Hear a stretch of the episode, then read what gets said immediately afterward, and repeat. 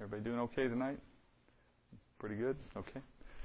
Well, I'll open us then in a in a prayer for this for the teaching, and uh, we will go into it tonight as we do always. Uh, I have a, a pretty full agenda tonight. We won't get through fifteen as you would expect, uh, but uh, we'll get we'll get as far as God wanted us to. How's that?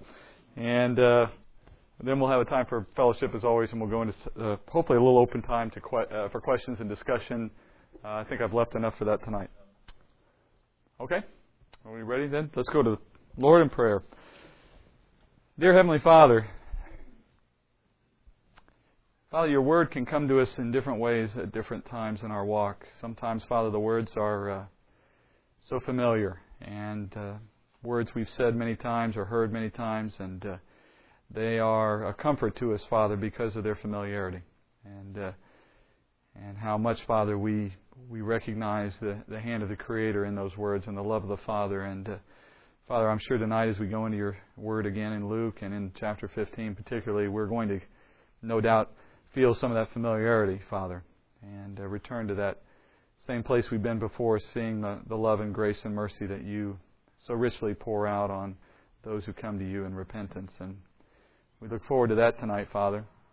But uh, Father, we also would ask, if it be your will, that the Holy Spirit might bring us into the text tonight anew, uh, with a fresh perspective, Father. Not not seeking new truth, not seeking some special knowledge, Father, but just understanding as deeply as you might allow through your Spirit why you wrote these words so long ago and why you preserved them for us today. And and in the moment we find ourselves in our walk today and in the hearts that, that are gathered before you, I, I pray you would do a special work just to just to make it clear, Father, why you have gathered us here tonight and are ready to speak words to us through your servant. And I uh, I would ask, Father, that uh, for those in here who have needs and intentions that may be addressed directly by tonight's teaching, that you might speak that to them as well, that, that they might know that your love extends not just to the big things, Father, to the work on the cross and to the work of those in ministry and to the major ways in which our faith serves our needs, but in even the smallest of things, Father, in the fact that they might have been gathered here before you for a very small, specific message that encourages or corrects or guides. Let us see that uh, work as well, and know that as sovereign God, you have control over even the smallest details, and we praise you for that. And so may the teaching, Father, be according to your will, and by your Holy Spirit, and for your glory. In Jesus' name, amen. Come on in. Well, tonight, as I said, we're going to begin chapter fifteen of Luke. So if you have your Bible, please open up there. Uh, there are few, if any, chapters uh, of the Bible that are more familiar, I would think, to both uh, Christians and non-Christians alike than the chapter we're going to study tonight in Luke, chapter fifteen. And just as has been the case in previous chapters that we've taught through in this book, in, chap- in uh, the Gospel of Luke, most of the content of this chapter is completely unique to Luke's Gospel, which is really quite remarkable when you think about it for a minute. I want you to consider the power and the impact uh, of this chapter, and in particular of its hallmark feature, which is the parable of the prodigal son. It's so amazing to me to think that there are three other Gospel writers. Two of the writers were apostles themselves, and a third was a protege of the Apostle Peter, that being Mark. And these three writers overlooked in their own gospel accounts arguably the greatest of all the parables. And, and you have to consider for a moment that when you and I first heard the prodigal son parable, it made an immediate impact. It's had that effect universally over the history of the church, which is why it's so notable. In fact, I would imagine if you went to a Christian and you asked them to name one of Jesus' parables, how often would this parable be the first one that comes to mind? And as I said, even among non-Christians, it's probably the best known. And yet, nevertheless, these other gospel writers heard it in their day from Jesus himself, and yet it neglected to make it into their gospel account.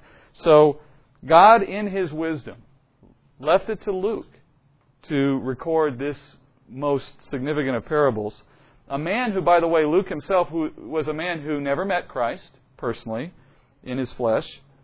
He's the only Gentile author in the New Testament. And maybe there's something to that fact alone. Maybe there is something to the fact that it was Luke and the unique quality of Luke as an author that led him to be the one to record what we're going to see here today, because it's in that perspective that Luke may have brought that the power of this parable is captured. And maybe just for the sake of the record, it's perhaps just the case that Luke was particularly interested in parables. You know, he recorded twenty parables that none of the other gospel writers captured. That seemed to be one of his chief interests. But whatever the reason, as we study this remarkable chapter and as we start it tonight, we face as a, as a student group, as, as students studying the Word, we face our own challenges here tonight as we go into this chapter, at least a couple that I've identified. First, we need to work to fit the events of chapter fifteen into the larger canvas of Luke's Gospel. So many of us have learned the prodigal son as an entity to itself. We know the story, we might know many of the verses, we can probably summarize its meaning to some degree, but can you tell me what comes before it in chapter fourteen or what comes after it in chapter sixteen, apart from what you may have learned in here already? Most students of the Bible can't. It doesn't exist in isolation. It wasn't written as a, uh, a little sidebar to the main story. It's part of the narrative. It comes at a point in time for a reason. It's there, in fact, for a reason. And so I think our first challenge is to um, go back into the text fresh and trying to look for why Luke recorded it. Why did one gospel writer think it was important enough to include when the other three didn't? And obviously God is behind those decisions ultimately, but it still begs the question, why did God inspire Luke to put this in his gospel? Second problem, or the second challenge we face, I think, is we need to find a way to come into the events of this chapter with a fresh perspective generally, and that's what I alluded to in the opening prayer. Because for both teacher and student, it's difficult when you open up chapter fifteen of Luke to go in to material that you already know so well and see it in the way God expects you to see it as a student. So we're going to take our time. We need to work to understand the circumstances and the events that are portrayed in these th- uh, three parables, and I should make that point as well. Chapter fifteen is about three parables, not one. And and as I go into the teaching, I, I want to give one other disclaimer, uh, and that is that you know in my preparation to teach this parable, uh, I tried to come at the text in a fresh way, as I keep uh, mentioning. And and I look to the Holy Spirit, as I do every time I go into preparation, to guide me to the answers that I seek. And yet I, I also have to realize that few other places in Scripture have inspired as much good teaching, perhaps, as chapter fifteen of Luke. So only a fool would ignore that body of teaching in their own preparation. So, not wanting to be a fool, I uh, have... consulted other teaching on this parable and probably did so to a far greater degree than I typically do. My my typical preference when I study is not to go into other commentary or teaching uh, merely so that I don't color my own view of the text unnecessarily. I certainly like to know what others think, but my first approach is to see it afresh and go in with my own eyes and leave it at that. In this case, I, I did feel a burden to, to be more deliberate in looking at how other people have taught this parable. So I've done some of that. And I'll tell you as I go through the teaching today, I'm indebted to many of those other gifted teachers because I did receive help, and there is going to be aspects of their own teaching inherent in my exposition of the text. I think that's just to be expected. But I also think I bring a fresh perspective, and I think God showed me some things He wanted me to communicate. So I'm going to, I'm going to bring both. So that's my disclaimer. With that having been said, let's begin with the first few verses of chapter fifteen of Luke. Luke fifteen, chapter fifteen, verse one. Now all the tax collectors and the sinners were coming near him to listen to him. Both the Pharisees and the scribes began to grumble, saying, "This man receives sinners and eats with them." So he told them this parable, saying, "What man among you, if he has a hundred sheep and has lost one of them, does not leave the ninety-nine in the open pasture and go after the one which is lost until he finds it? When he has found it, he lays it on his shoulders, rejoicing. And when he comes home, he calls together his friends and his neighbors, saying to them, 'Rejoice with me, for I have found my sheep which was lost.' I tell you that in the same way, there will be more joy in heaven over one sinner who repents than over ninety-nine righteous persons who need no repentance." Well, we'll stop there, and, and perhaps the first question we should ask as we approach the text is to consider how it connects with what came before it. Remember the first challenge I said we had was in trying to build a contextual understanding of why chapter fifteen exists. And actually, without going past verse one, we get our answer. at least part of the answer. In verse one of chapter fifteen, we're told by Luke that all the tax collectors and sinners were coming to Jesus to listen to him. Now, why is that significant?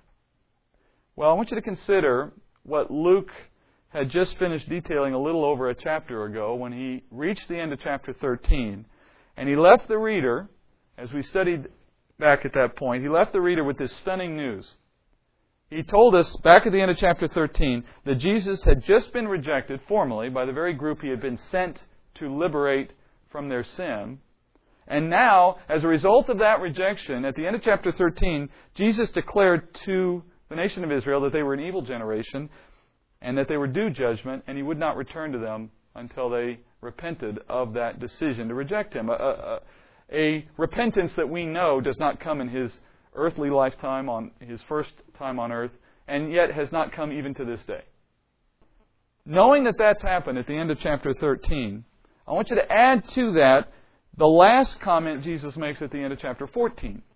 At the end of chapter fourteen, we hear in verse thirty-five that any would-be disciple would have ears to hear his message. Now I want you to consider the contradiction that's apparent in the end of one chapter and the end of the immediately following chapter. At the end of chapter thirteen, no one's listening to him, at least not in any formal way. The nation of Israel as a whole has rejected him. Their leaders have rejected him. The crowds are largely um, fawning on him but not believing in him. And so he rejects. He, he confirms their rejection. And yet at the end of chapter fourteen, a chapter devoted largely to the disciples, at least at the end, he says, if you have ears to hear, you'll hear my message. Well, how can that be? Who is he pitching this message to? Maybe that's a better way to put the question. If he has turned his back on the nation of Israel, who's he pitching his message to? Are there going to be those who hear him and believe his message, or is that completely now gone? Amidst the crowd and amidst the scoffers and amidst the hard-hearted Pharisees, is there yet still a receptive audience for the message of the gospel? Well, at the beginning of chapter fifteen, we get the answer. At the beginning of chapter fifteen, Luke, in an attempt to sort of explain how his ministry is going to continue from this point forward, he begins to explore who the audience was for Jesus' teaching at this point. And sure enough, it's being received, as we're told, by sinners and tax collectors. That is now effectively his receptive audience. And those spiritually needy that now assemble around him are the outcasts of Jewish society, in every sense of the word. These are people who had no other hope in that society. They certainly, number one, did not hope in themselves. They had no expectation in their own walk of life that they would find a way out of the mire that they were in, in the hopeless condition they were in. They didn't have self-righteousness to fall back on. And keep in mind, I'm speaking here in spiritual terms. I'm not talking in material terms. I'm saying that if you were a, quote, sinner in the eyes of the Pharisee, a tax collector, you walked around with a burden of guilt that if you were at least willing to acknowledge for a moment the fact of God and judgment, you had little reason to believe you would be on the winning end of any judgment process. You had no self-righteousness, no expectation of favor from God. And yet, that fact, that willingness on their part to acknowledge their sin, that willingness on their part to see themselves as having no other hope, was their advantage. It was the reason why they were a receptive audience to Jesus while others were not. It was the pious self-righteousness of the Pharisees and of the scribes and those like them in the crowd that left them unreceptive to Jesus' message. So Luke here in chapter fifteen is going to present a case for why, number one, God would dare welcome from uh, th- th- this group of unworthy sinners, how, why he would dare welcome them into his family. Now, you and I have grown up in a church where it's understood that the sinner who is repentant, acknowledging of their sin, and turning to God is the one he receives. It seems logical, but it's not. There's no logic in that at all. God is welcoming into his family unworthy sinners, and simultaneously, he is hiding himself, he is turning his back on the privileged religious establishment of Israel. He says in verse one, the sinners and the tax collectors, which, by the way, is just a general phrase to mean those lowly uh, in the society of Israel, they were receiving Jesus. And then in verse two, he says the religious establishment is grumbling. The word there in the Greek for grumbling simply means murmuring among themselves. So there's a consultation going on where they're conferring with one another. You see what I'm saying? They're not necessarily going to the crowds with this statement. In fact, by this time, the crowds are so big and so enthusiastic that they probably risk being uh, attacked by the crowd if they were to overtly go into the crowd and start to speak negatively against Jesus. They've lost that opportunity. That's why they're so worried about him. No, they're murmuring among themselves. Do you understand they're truly confused? You've got to understand that the Pharisees' primary weapon against people who, who lived this open rebellion to the law was their ability to ostracize them from Jewish society. They could not take advantage of the law to punish them because of Roman rule over the nation of Israel. And the Romans did not allow the Pharisees and other religious leaders to summarily carry out justice on their own under the law. They had to get the approval of the Roman authorities to do that, which is why the chief priests had to take Jesus before Herod, before Pilate, and seek permission to put him to death. They could not do it on their own. And the only way they were able to achieve that success in the case of Jesus was to tie Jesus to some Roman offense, insurrection against the, the rule of Caesar. To simply say he violated their law was not going to be sufficient for Pilate to take any action against the man, because they didn't recognize Jewish law. So you're a Pharisee. Your job is to enforce the Jewish law and to conform people to it. And people who are openly living in rebellion to your authority and to the law, sinners, tax collectors, and the lot, what do you do with them? Well, you ostracize them. You make their life miserable, and you put pressure on the society to do the same. You make sure that at least those people get no reward for their behavior. And in this case, reward means acceptance, fellowship into the rest of the culture. So they're ostracized. And here's Jesus, removing the stigma from these people. It says in the Scripture, He received them, which literally means in the Greek, He accepted them. In fact, the word received there can even be translated cherished. So He cherished them. There's a degree of love there implicit in that statement. He ate with them, which in that culture was huge. That was a, that was a very clear sign of fellowship. That I accept you and we are, we are in some form in fellowship. Can you imagine how this treatment must have impacted that dispossessed group itself? I mean, I don't know if you've all ever had the experience in your own walk. I certainly hope you haven't, of, of being ostracized, of being on the outside looking in, of, of, of being in a situation where no one would talk to you, no one would do business with you, no one would, would, would uh, so much as even look at you if you passed them by. You were treated like Gentiles. You were like dogs. And someone of this significance, of, of, of this renown, sits down with you and eats with you. Do you understand the impact that would have had on that crowd? How, how that would have overwhelmed them with a feeling of, why am I receiving such favored treatment when I don't deserve it?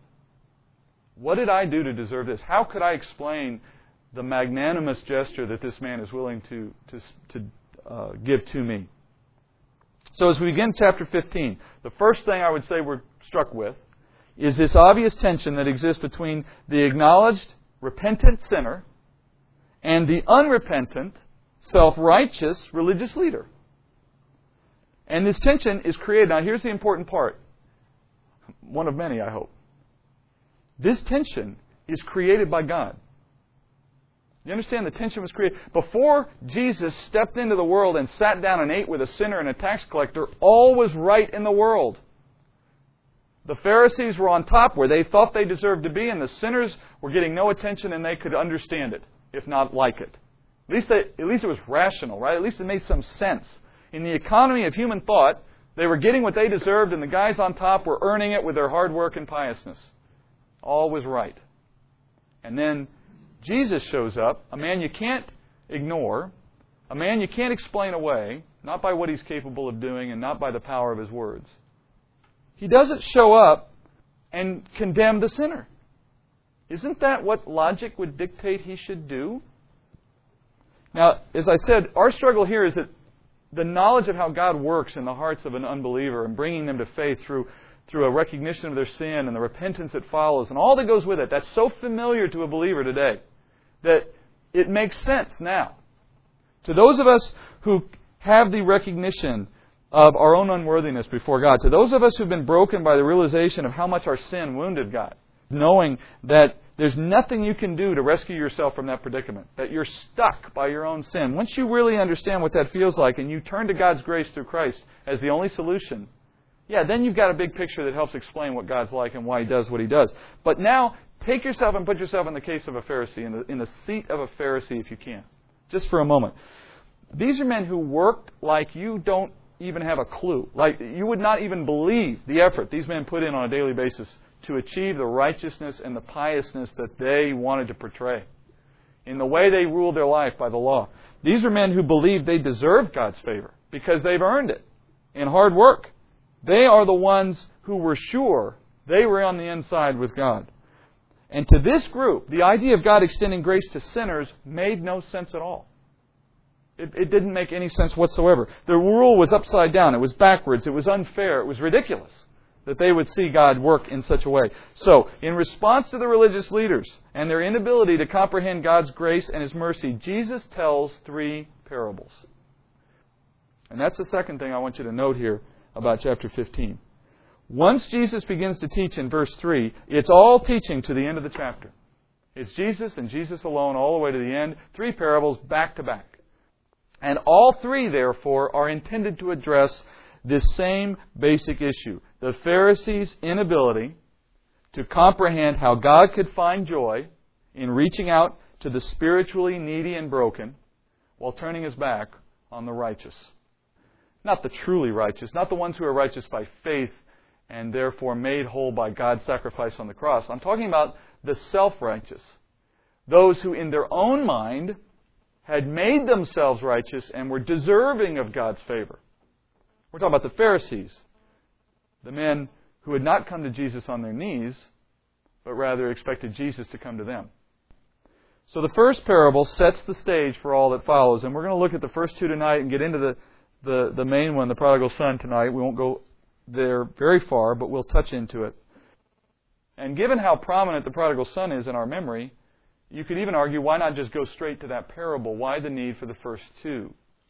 And so we want to look for what each parable brings to our understanding of this fundamental question. I want you to note how Jesus begins this first parable. He says to the Pharisees, who, by the way, are the audience for these parables. That's the audience here. It's the Pharisees that He's talking to. He says, "What man among you," as He begins. Or another way to say it is, "Which one of you?" In other words, He essentially places the Pharisees in the place of God. You should be able to understand better why God is doing what He's doing in the lives of these sinners. And you can understand the way He acts if you first appreciate the way God sees these people. If they could stand in God's place and look down on sinners, they would see a shepherd, and they would see a shepherd with a lost sheep. Now, first, it would have been easy, I think, for the Pharisees to identify with the life of a shepherd. They themselves would never have lowered themselves to, to take on that kind of a role. Shepherding was one of the lowest roles in society. Uh, but shepherds were common. They were arguably the most common profession of the day.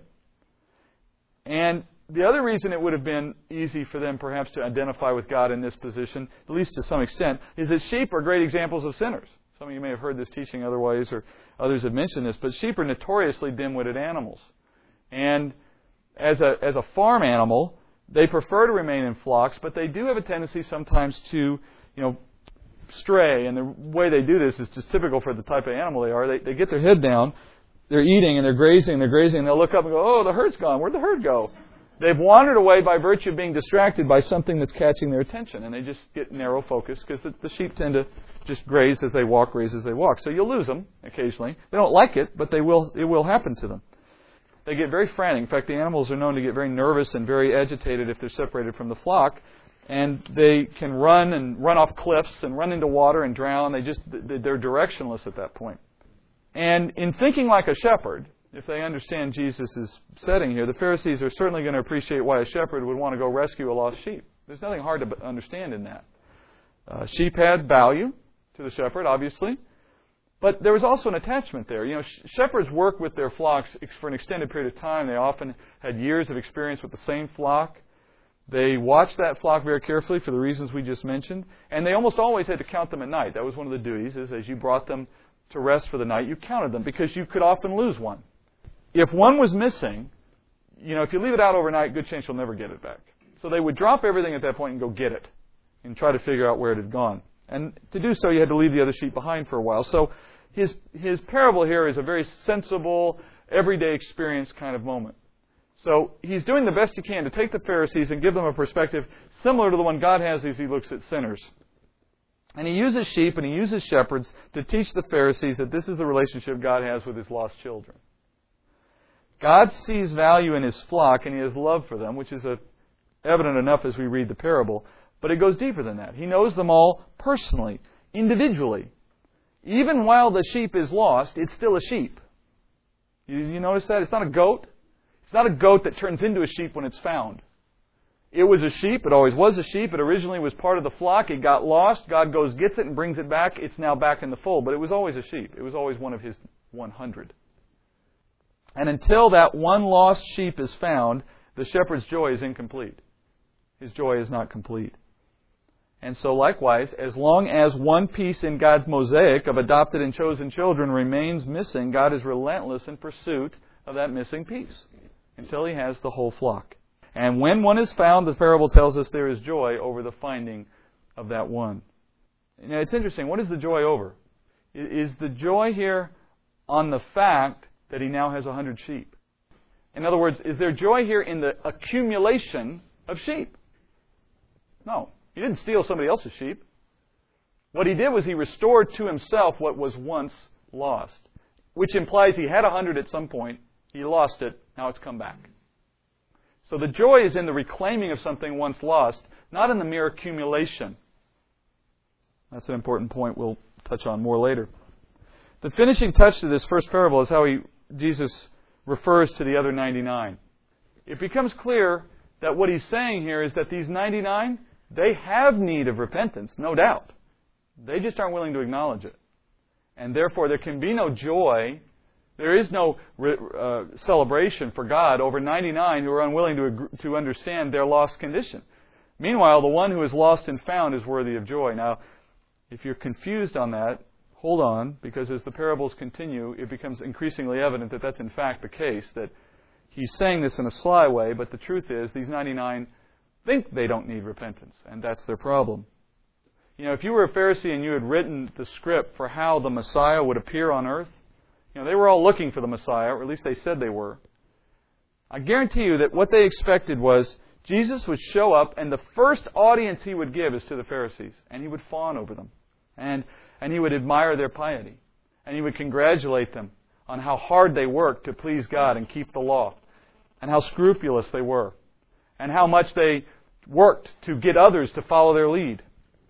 And to commend them for their strict lifestyle, and to commend the others, or to condemn others for not doing what the Pharisees did, and to stand there with the Pharisees and shake his finger at the rest of, of Israel. I guarantee you that's what the Pharisees expected the Messiah to do. They wanted credit for the hard work of being religious. And the Pharisees could understand what it meant to be a shepherd losing sheep, yes. But I don't think they could understand what Jesus was trying to tell them out of the first parable. I don't think as that first parable ended, they could make the connection initially to say, you're telling me that what God believes about these sinners is the same thing a shepherd believes when he looks at his lost sheep. I don't think they could make that connection at the end of the first parable. It's still too foreign. It still makes no sense. So Jesus takes it a step closer with the second parable. He moves a little closer to home, and he changes some important details to build a picture. Luke fifteen, verse eight. He says, or what woman, if she has ten silver coins and loses one coin, does not light a lamp and sweep the house and search carefully until she finds it? When she has found it, she calls together her friends and neighbors, saying, rejoice with me, for I have found the coin which I lost.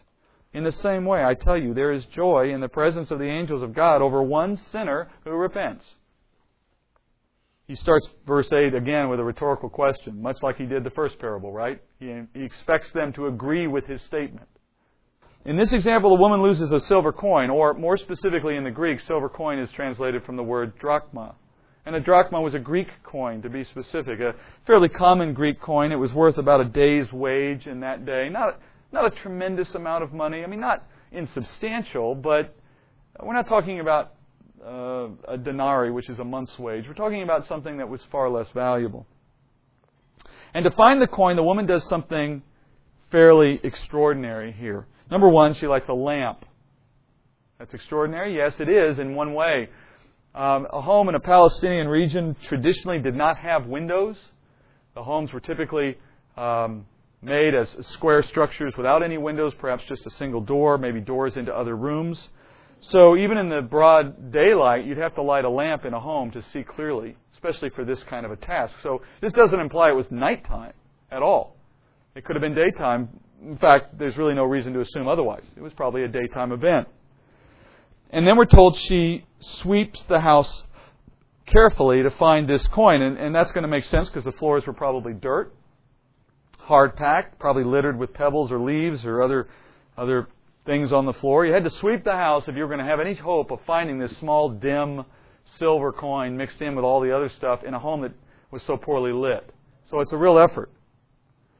But if the woman is going to spend that much time sweeping her whole house, sorting out what she finds, looking for that one lost coin, the whole time burning this lamp, this oil lamp in her house, she stood the risk of spending a significant portion of that coin's value in the cost of oil looking for the coin. A coin that, yes, valuable, but not that valuable. You might rather just let it lay on the floor and eventually you might stumble across it, right? So the extraordinary effort this woman took to find the coin can't simply be explained, or at least it can't be explained entirely, just by the coin's intrinsic value, because of her willingness to spend almost the same amount of money, perhaps, trying to find it. So it means that this coin was meant more to her than simply a day's wage. In fact, in Palestine, it was common for women to wear a necklace of drachmas around their neck as their dowry or as their life savings. In that situation, particularly if we're talking about a dowry, that coin completed a collection. That, that, that coin had value as part of a collection. You know, one of ten, where each one had significant worth in that collection. It's a case of the whole being worth more than the sum of the parts to that woman. So as long as one was missing, she didn't have her dowry. As long as that one was missing, she, she had lost something that was valuable as a set. Like, like if, if you take a coin out of a mint set, that coin in the mint set means an awful lot more in value than it does simply on its face value if you take it out. I'm reminded of a story when I was growing up. My grandparents used to collect coins. And uh, I didn't really have any appreciation for coin collecting at the time, and I was staying with them at one time in the summer at their home. And, you know, if you're a, a preteen boy with nothing to do in a small town in Texas in the summertime, you get into things. And uh, I opened up a drawer one time in the bedroom for no particular reason, and I saw this big collection of coins and blog, bags and boxes. I thought this was interesting. And it was very convenient because I just happened to be a few quarters short of what I needed to uh, go off and, and buy something I wanted while I was there. I figured, you know, I, I can always replace the money later. It's just quarters. So I, I, I spent a couple of quarters that apparently were much more valuable than I realized, because when my grandfather found out, uh, it was not a very good vacation from that point forward. And, you know, it goes to the point that it wasn't the twenty-five cents or fifty cents or whatever it was. I think they might have been silver dollars, actually, at the time. It wasn't the value of the coin, of course. It was their value in his collection that mattered to him. And it's in that sense that this woman is concerned over the loss of her drachma. And when the missing pieces in God's family are found, his collection is complete, so to speak. Or in the time we live today, his collection is being made whole, one sinner at a time. And when the missing piece is found, God's joy is made that much more complete until the day appointed, when his joy is complete in that finding process. So in both parables, the catalyst for joy in heaven is the sinner's repentance and its opportunity for God to complete his family. The catalyst is repentance, which then leads God to joy over the reclaiming of something he has lost. Now take that back to the moment that the Pharisees are in. The Pharisees are thinking in a completely different kind of economy. The Pharisees are thinking from the standpoint of wages earned. That God is, in some sense, paymaster of the universe and obligated to pay according to what we've earned. And so in their vision of things, they've earned a certain amount of righteousness and favor in God, or favor from God because of their righteousness. And their bank account is sitting fat in God's economy, in God's bank, while the sinner is destitute in terms of righteousness. He, he or she has nothing a value stored up in terms of their own righteous work.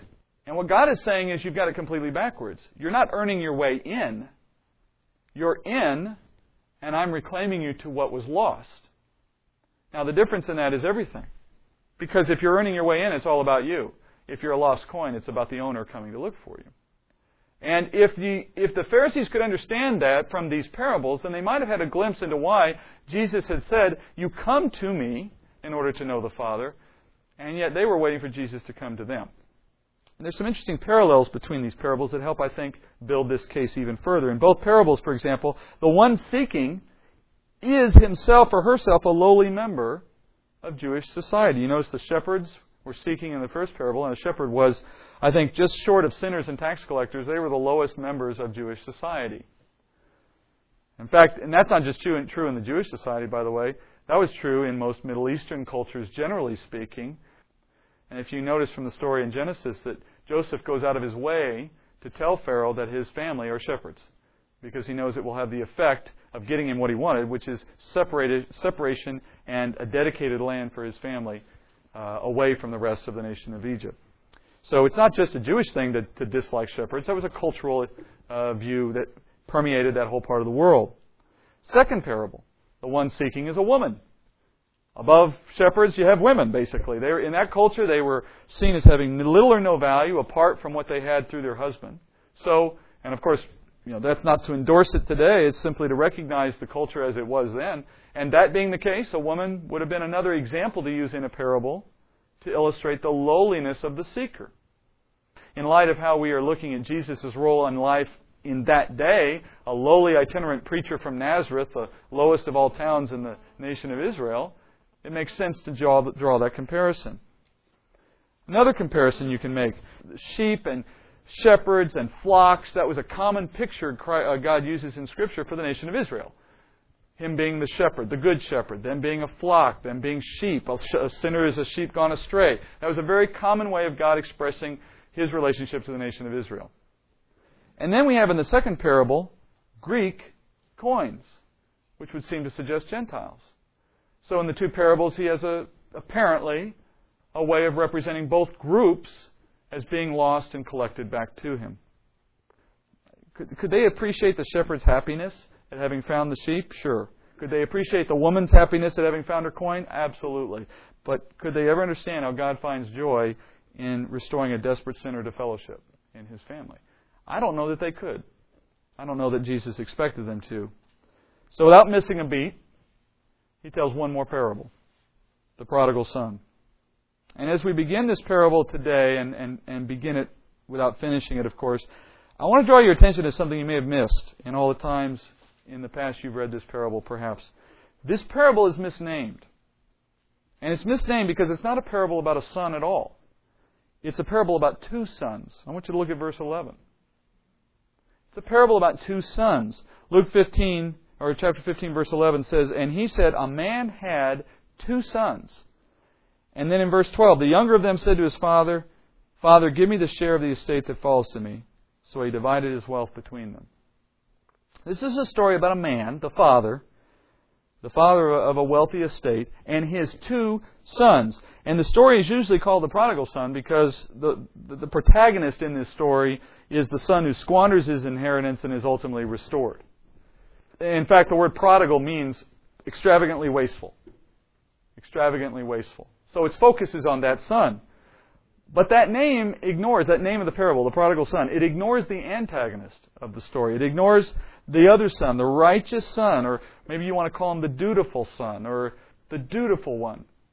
And in fact, I like to do this sometimes because it helps keep my perspective. If you count the verses in the story devoted to each son, the prodigal son's story is about thirteen verses, but the older son takes up eight. Not a perfect division, but it certainly emphasizes the fact that we have two sons in view here, not just one. So, going to the story, the first son, as you know very well, decides to ask his father for a share of the inheritance.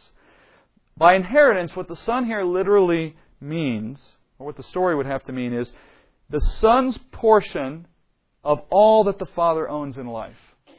That's what we mean by inheritance here. Some of you may have, for example, um, money set aside that you in your life have said, this is money that I intend to leave to my children. But if your child came to you today and said, I want my portion of the inheritance, and you were inclined to give it to them, my guess is you wouldn't sell your house and give them half of that money. My guess is you wouldn't sell them your property, your cars, your clothes, your pots and pans, and give them half of that money. At best, you'd give them half or whatever portion of the inheritance you've set aside in liquid form, in cash form. That's more often what you would think. Now, certainly if you died and you had an estate and that was liquidated, yes, you could see it at that point being liquidated, turned into cash and divided. But you certainly wouldn't agree to those terms while you're still living, would you? The portion of the father's estate that legally would pass to the son upon his death is what he's asking for while his father is still alive. And under Jewish law, the older son in a family that had more than one son was entitled to double portion of the inheritance. Many of you probably know that, have heard that. So in, in double here means a double portion relative to what the other siblings would get. So in the case of two sons, you're talking about one son getting two-thirds and the other son getting a third. So as a younger son, this prodigal son, as we call him, would have been expecting one-third of that estate. So this is a, an incredibly remarkable request. An incredibly audacious request. Not simply because he's asking for the money early, but because of what it meant in that culture. He just said to the father, "You are dead to me." It's a completely selfish and self-centered act. And more than that, it shows no regard for the interests or wishes of the father. It is utterly disrespectful, utterly shameful. And since the father's wealth was wrapped up in his way of life, remember, this is a day and age where wealth was working wealth. That you didn't have idle wealth. I don't know that there was such a thing in that culture in that day. The father's wealth was his farmland and was his animals and livestock. It was his servants. It was the home and the barn and the storage that he had for his grain. It was the tools and the implements that went into that. There was no, you know, there wasn't a D V D player and a big screen T V that he could sell and turn into quick cash, right? There was no equivalent. There might have been alabaster jars of perfume, but there really wasn't a lot of stuff in that day and age that you could say was stored wealth that was idle, that could easily be turned, you know, go to a pawn shop and turn it into cash. Anything he would do to turn his assets into cash meant diminishing his ability to conduct his own business and thereby earning living.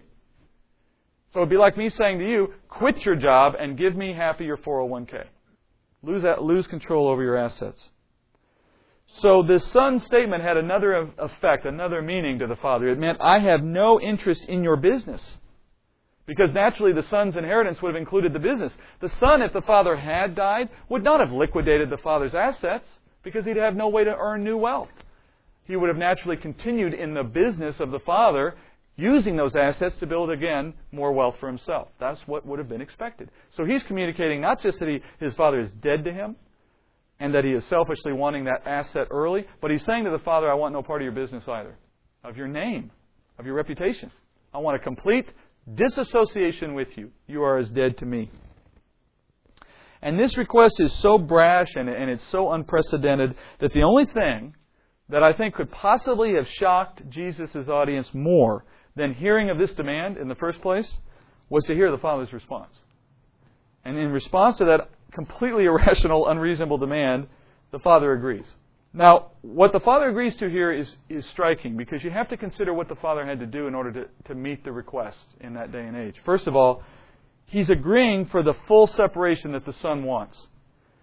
And the story implies that, and I like this detail that I, I think we need to focus on as we go by in passing, that without the Father's consent, if the Father had said no, then the Son's fall into misery, his descent into debauchery, could never have happened. If the father had not consented, the rest of the story doesn't take place. That would have meant, though, that this son would have remained behind in the family, much like the older son who never asked for this privilege.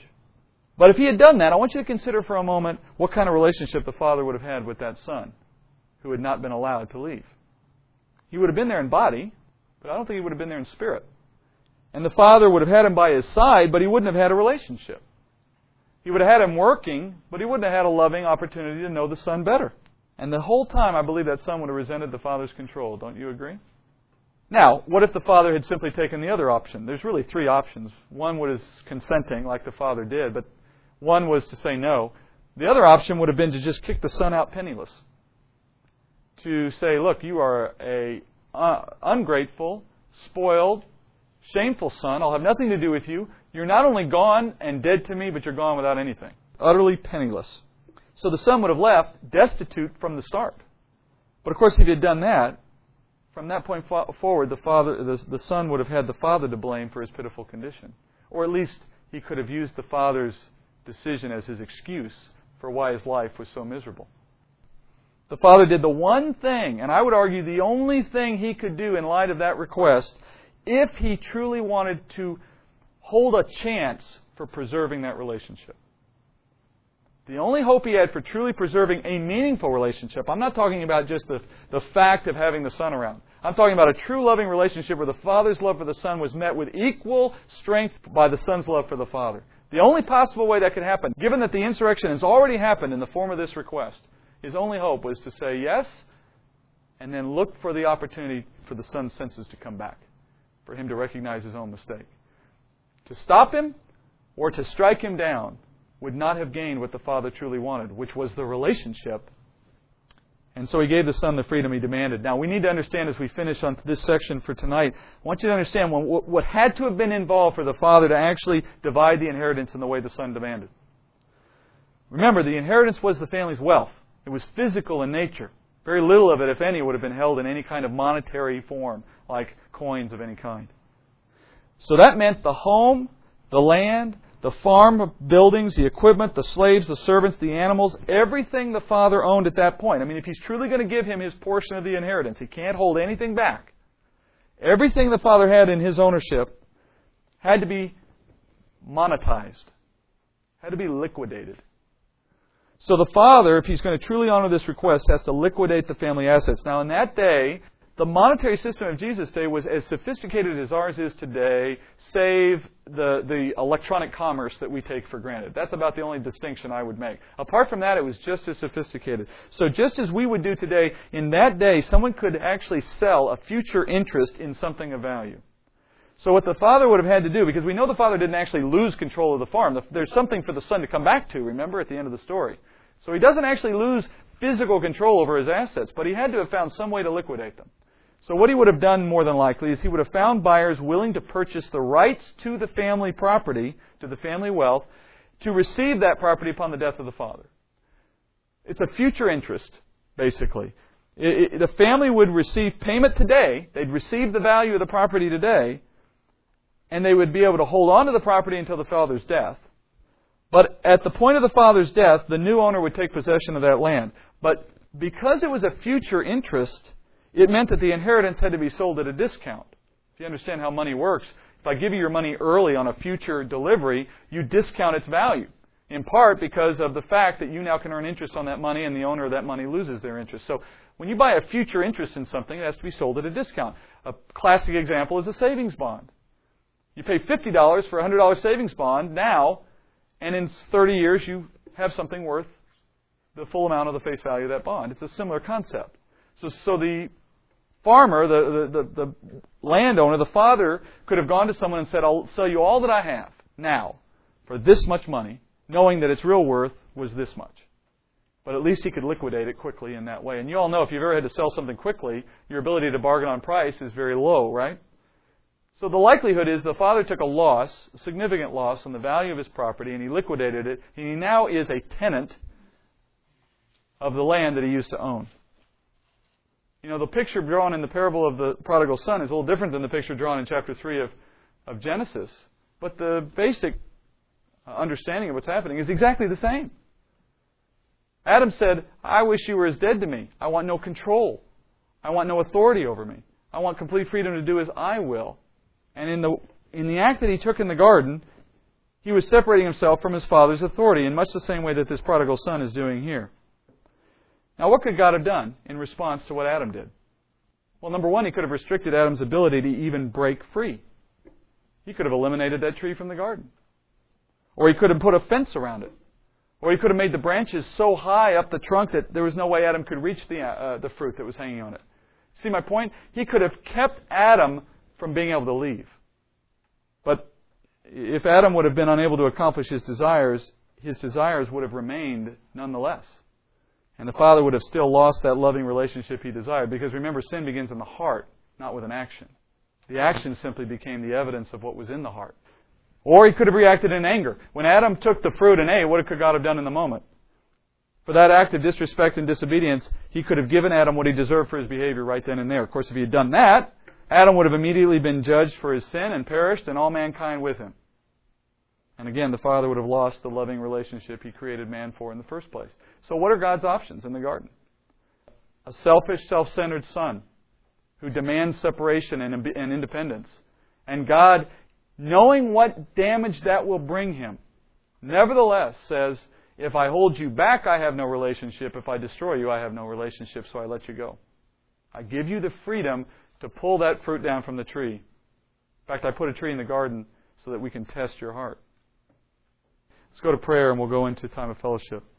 Father, uh, if you would speak to our hearts even now, for any who may hear these words and be considering how they may never have turned back, I pray, Father, that uh, what the Word has done for so many before would do again for those who hear these words, that they might understand, Father, that you desire to collect to you those who know their sinfulness, who recognize that, like Adam, they have turned astray and they have done no good, that they are not pleasing in your sight, and they are due the penalty that they have earned. But in grace, Father, you desire the relationship more than you desire to merit judgment, and so you offer an opportunity. I pray, Father, those who would understand that maybe for the first time would open their hearts to you and would turn toward you and would confess Christ and would understand that He alone is the way to the Father. And uh, may these words bring one more sheep home.